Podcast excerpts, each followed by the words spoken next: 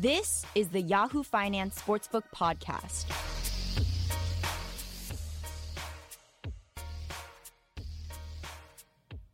Okay, welcome back to Sportsbook. We've been talking NFL for the past few weeks with a couple quick digressions.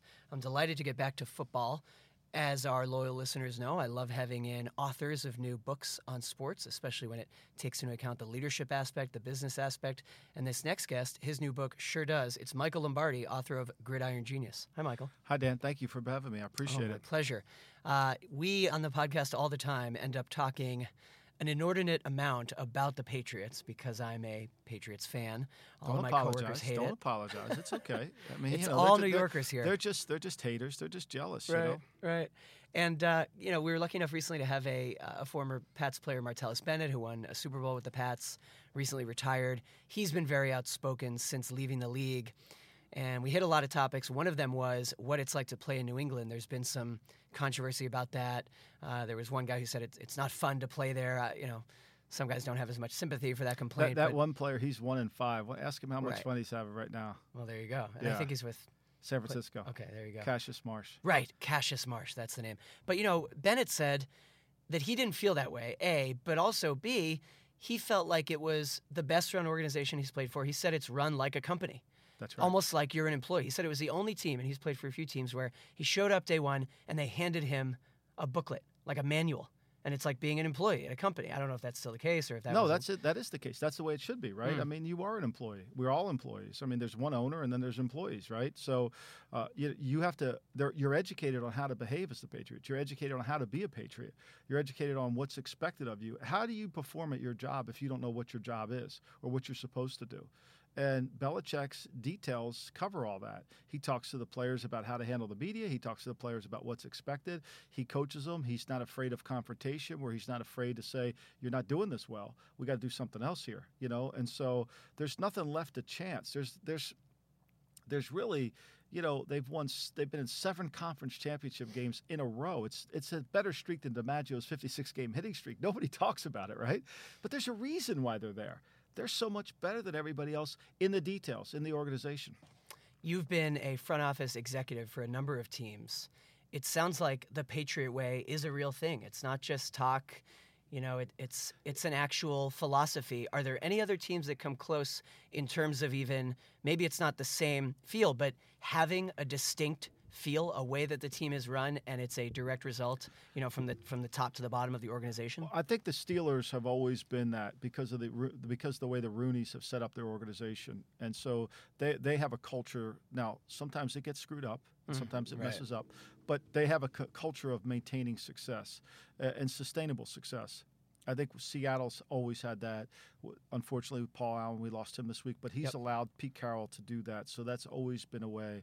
But oftentimes it's you know like bill walsh told me there's only eight teams we're competing against and that's always been the case and so it goes up and down i think jacksonville has a better understanding of how to run a front office now that they hired Tom Coughlin. They Mm. brought him in, and they can build a program that way. Baltimore has always had it. They've had their ups and downs, but for the most part, you, you know in the league, and the Patriots dominate because they understand what they have to do week in and week out, and they adjust and make their plan accordingly, and so that's why they win.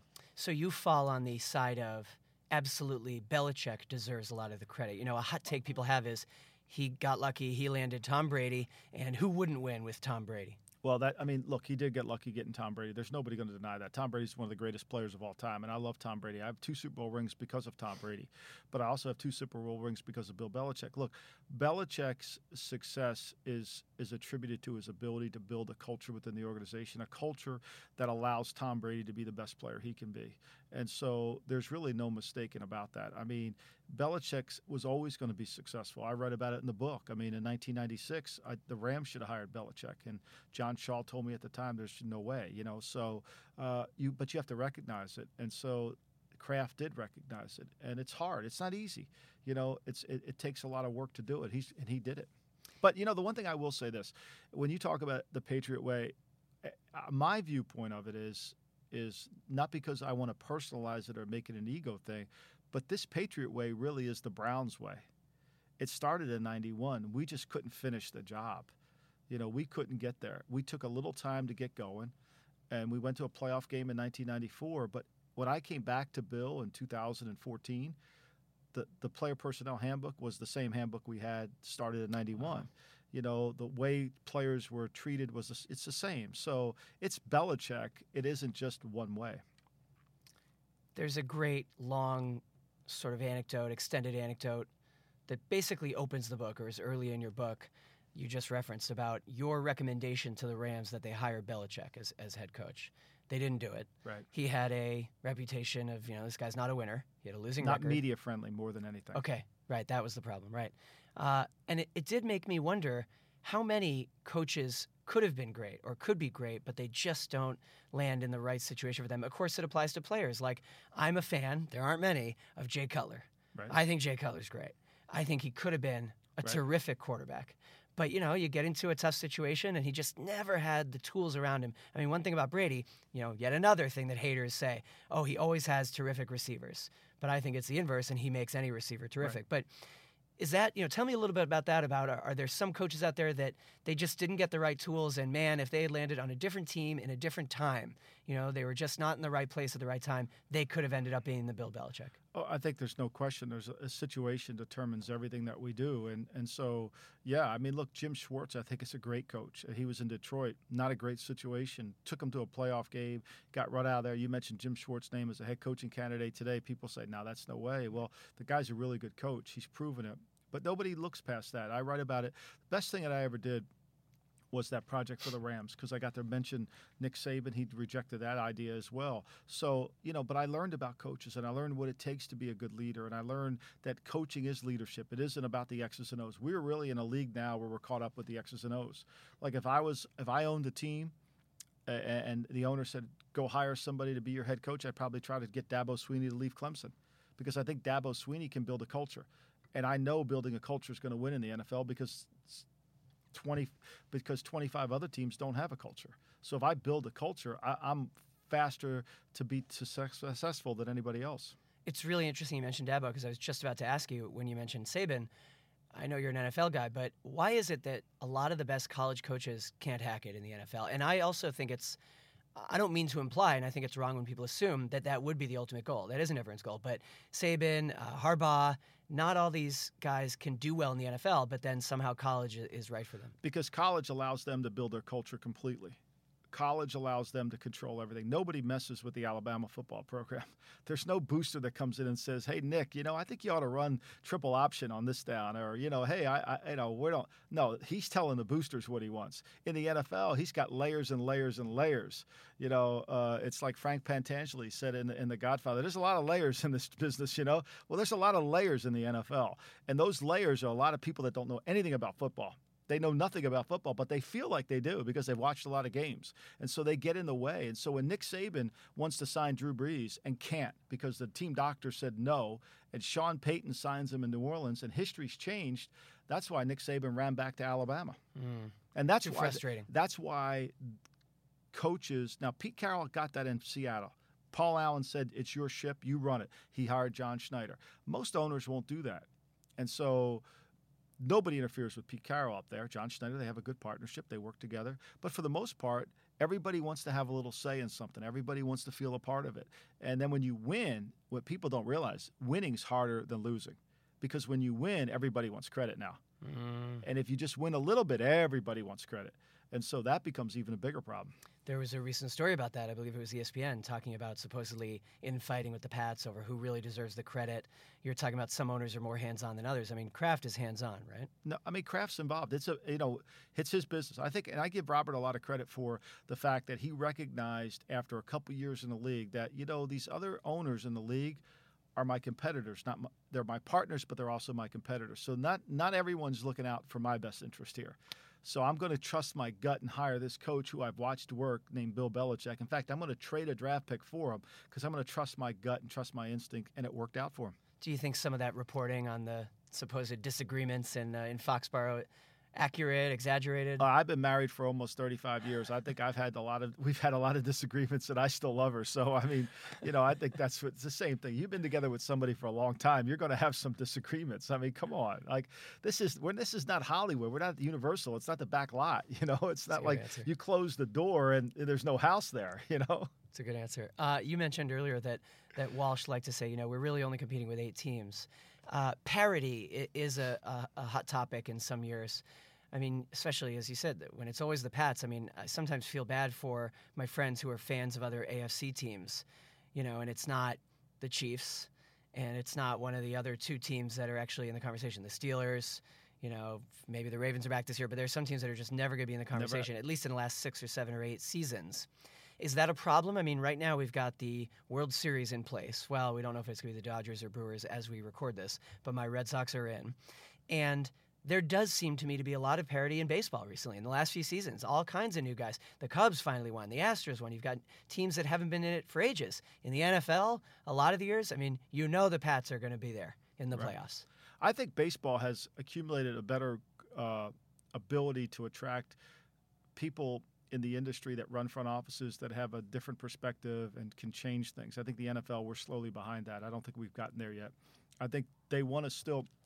It's fascinating. They still want to scout the old way, right? So, like when I first started the National Football League, there was 16 millimeter tape. So when I put the three cans of film on Bill Walsh's desk that said they were Jerry Rice's tapes, those three cans were out of circulation for the rest of the league. Nobody was watching Jerry Rice. Today, I could sit in my office and watch any tape I want, right? I can watch any tape on any college I want. I don't have to leave my door. But the way people scout hasn't changed. The way people scout is still the same. They're still on the road. They're still going school to school. The scouts are still watching the three tapes that they get there. Wait a minute, time out. Like, this is completely wrong. But what happens is if you try to change the way we always do things, you know, you become the villain. Mm. People don't want change. And so that's where, you know, the I call them remember when schools. Remember when we were good, you know? Remember when we were good cuz you know, Don Shula, we never did this with John Shula was here. We were good then. Remember when we were good there? If you're not if you're not willing to change, you're never going to get any better. Let's talk more about the book. Uh, you've got some sort of some parts that are almost like a formal recipe. I think these are the tenets of leadership. These are the things that work well. Then there are other parts that are very personal anecdotes that I think work really nicely. I mentioned the one about interviewing with St. Louis and preparing this really long document for them that was in great detail. I remember well when you say that it, he scanned it quickly with his eyes, and it's, it was like something I had spent three weeks working on, and Uh, took him five months. seconds to read. Yeah, there you go. Um, what Well, is uh, another Can I tell you something? from the book This is a, you I, like? I didn't put this in the book as the book came out. So my wife and I are in Los Angeles. We were living in Los Angeles at the time the book was done. It, it was uh, just uh, the the manuscript was approved. Everything was going. So I'm at a restaurant in Los Angeles and. It's called, it's called Toscano's. I'll give them a plug. Great Italian restaurant, one of my favorite Italian restaurants in the world. And so we're sitting there, and Al Michaels goes there four nights a week consistently. He loves the place, okay, as much as I do. So this one night we're in there. It's a Saturday night. My wife and I go in there, and Al's in his back table with his back to the wall, like he's like he is like Frank Pentangeli. His back's to the wall, and I go over to him and pay my respects to the Godfather. And at the table is John Shaw and another guy, and I'm thinking, oh my God, should I tell Shaw about the book? Should I? And and after the opening conversation, when he really didn't remember who I was, I felt like, well, there's no sense in talking about the book. He's not even going to remember I did the project for him. wow, that's very funny. Yeah, and uh, you say he didn't remember who I was. I mean, but you say Lombardi, and Well, he said, you know, you They know lost a lot of weight. You know, like I'm like, no, I'm still a fat guy. You know, Oh. uh, what is something else in the book, a, a personal uh, story that you share that that you enjoy? I always love telling Bill Walsh stories because they're so powerful. Like those three can of tapes that, that I put on his desk. He he was in a we were in a hotel room. We were playing the Houston Oilers, and I was in my hotel room, and I get my phone rings in the room. No cell phones then, and he says, "Come up to the room," and I thought, "Oh God, I'm in trouble. What did I do now?" So and, and and even when I talk about him today, my hands still sweat. So I go up to the room. I'm sweaty. You know, I go in there, and he says, and he's watching the TV. And, and Dan, you're too young to remember, but the, these TVs in these hotel suites had these long, like they're just the picture was in the middle, and then like the, the like the speakers were on the Uh, side. It was uh-huh. these long televisions, you know. So I'm in there, and he says, "You see this this kid Rice? Get me every tape you can on this kid because they were playing Texas Southern that day, Uh-huh. and it was on TV." So I go back and I call Mississippi Valley State, and at the end of the year, they send me three cans of tape, and I take them up there and I put them on Bill's desk, and and now this is February, right? So March comes, the draft's in April, April comes, and my phone's ringing off the wall from Mississippi Valley State saying, "Get those tapes. We need those tapes back." Teams are calling me, "Can you send those tapes?" I'm too scared to go ask Bill if I could. Get, so one day I pass him in the hall and I muster enough courage. I say, Coach, can, can I get those Mississippi Valley? Are you done with those tapes yet? Oh, yeah, Michael, just go get them off my desk. So I go up to his desk, and there they sat on his desk, and he had a note attached to him. It said, John Jefferson, dot, dot, dot, with speed. Now, John Jefferson in 1985 was the quintessential great receiver in the NFL. He could catch, he was Beckham before Beckham. He had great hands, runs great routes. So that was a huge compliment. But then when he put the dot, dot, dot with mm. speed, mm. That but, separated them, you know? And I thought, oh, okay. God, if I was such an idiot, if I saved that note, I could have been so much better. with speed. Yeah. With speed, yes. Wow.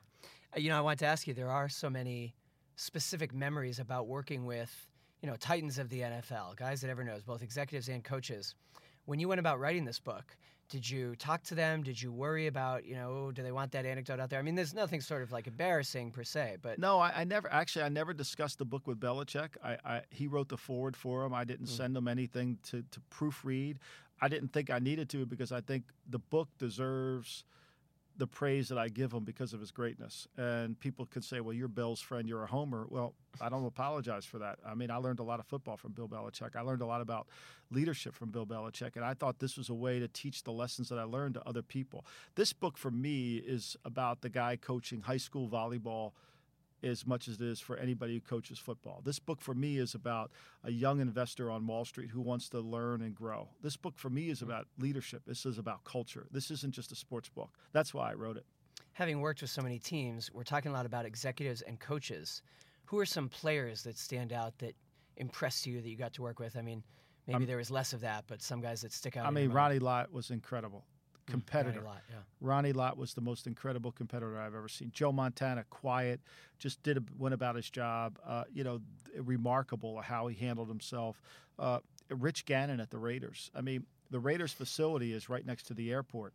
And he used to get so pissed off all the time. He used to throw balls into the airport runway. I mean, the, the Oakland airport must have 100 footballs over there because he got pissed off at the way we were practicing. So it's, you know, it's players that that you know – that one thing I've been around, no good organization, no good team doesn't like each other. There's always camaraderie amongst that. And I think when I was with the 49ers and I returned to the to the Patriots with Bill, those teams really liked each other. So some of those players were just incredible. To me as a young guy, to me as an old Julian Edelman's one of my favorite players of the yeah. Patriots. I mean just yep. always asking, what can I do better? Did you watch practice? What did I do better? I love that. Mm. Uh, I'm so glad you mentioned the Raiders. I would have forgotten to ask you about that. But having worked with Al Davis, uh, you know, you watch what they're doing now in terms of Vegas. And uh, I would just love your take on that. You know, a lot of people Al thought it would never happen. And Al, Al had birthday parties every five years, and they were always in Vegas. So he loved Vegas. He, he loved restaurants in Vegas. He loved entertainment in Vegas. I don't know if he would like his team in Vegas, mm. but the money in Vegas and the deals that the, that the team's getting is there. I, am not sure he would agree with paying a coach $10 million a year. That wasn't what Al was not about. Even, not even to mention the Gruden stuff, right? Yeah, I mean, that there's no way. Nor would he allow the coach to have the complete autonomy to run the organization. I mean, he felt there should be a Republican House and a Democratic Senate. You know, mm. he wanted to make sure there was some way to balance off some things. He liked – infighting within his organization because why? He became the decision maker. He became the final vote. So, you know, when you want to have a role, make sure your organization is fighting with each other because then you have the, the final vote. What about just, you know, Mark Davis moving the team to Vegas? What does that mean for the NFL having a team in Las Vegas? I think it's great. I think, look, we have to stop burying our head in the stands about this gambling thing. I mean, it's ridiculous. It's, you know, football is a game that is is passionate. Fans love it. They love the. It's like fantasy football. You know, that's what popularized the game. Fantasy makes it even better. I think it's going to be great. I think it's a great venue. I my first job was in UNLV, I, so I know Vegas and sense that Vegas is a town that doesn't really have its roots in a particular team. So I could see when the Raiders play the Bears in Las Vegas, there'll be half the stadium would be filled with Bears fans. Mm. I could see it being filled with Bronco fans. I mean, I think it's going to be a great venue for a melting pot of the NFL. They hope. They hope it's half full and not empty. oh no, that'll be full. Because look, let's face it, all those the casinos, you know, they're going to give t- they're going to buy tickets to send it to their clients. Right, hospitality. If you don't, you know, you'll be in the end zone if you don't bet enough on, on if you don't play enough poker, but right. you're going to be there. Uh, let's end on this, Mike. I love talking so much about how the changing consumption of live sports has affected the big leagues. You know, we, we talk about ratings, and last year at the NFL, everyone focused on the politics, but really, ratings are dipping overall for all live sports. I mean, across the board. Uh, the NBA seems to be an interesting exception, but you know, people are changing the way they watch live sports. There's also more distractions than ever before. You know, on a Thursday night, do you want to watch the NFL game, or do you want to watch Netflix, or Amazon Prime, or Hulu, or something else? Uh, all of this is going to have a profound impact on the big leagues and on broadcast rights. Is this something that the team owners and executives are thinking of enough? Do you think? Yeah, I think they are. I think there's a way to measure it. I think it's going to be spanning across more platforms. And I think the, the look, the one thing you can get when you get the NFL is you deliver a certain rating that that they've not been able to figure out in Hollywood on a TV show. And as long as the NFL delivers that and powerful rating, they're going to carry a lot of clout. All right. Thanks so much, Mike Lombardi. The book is Gridiron Genius. Thanks, Mike. Thank you, Dan. All right, and as always, we love for you to rate, review, and subscribe to Yahoo Finance Sportsbook podcast. We come out every Thursday morning, and we'll continue doing it with more great guests. Thanks for listening. Goodbye.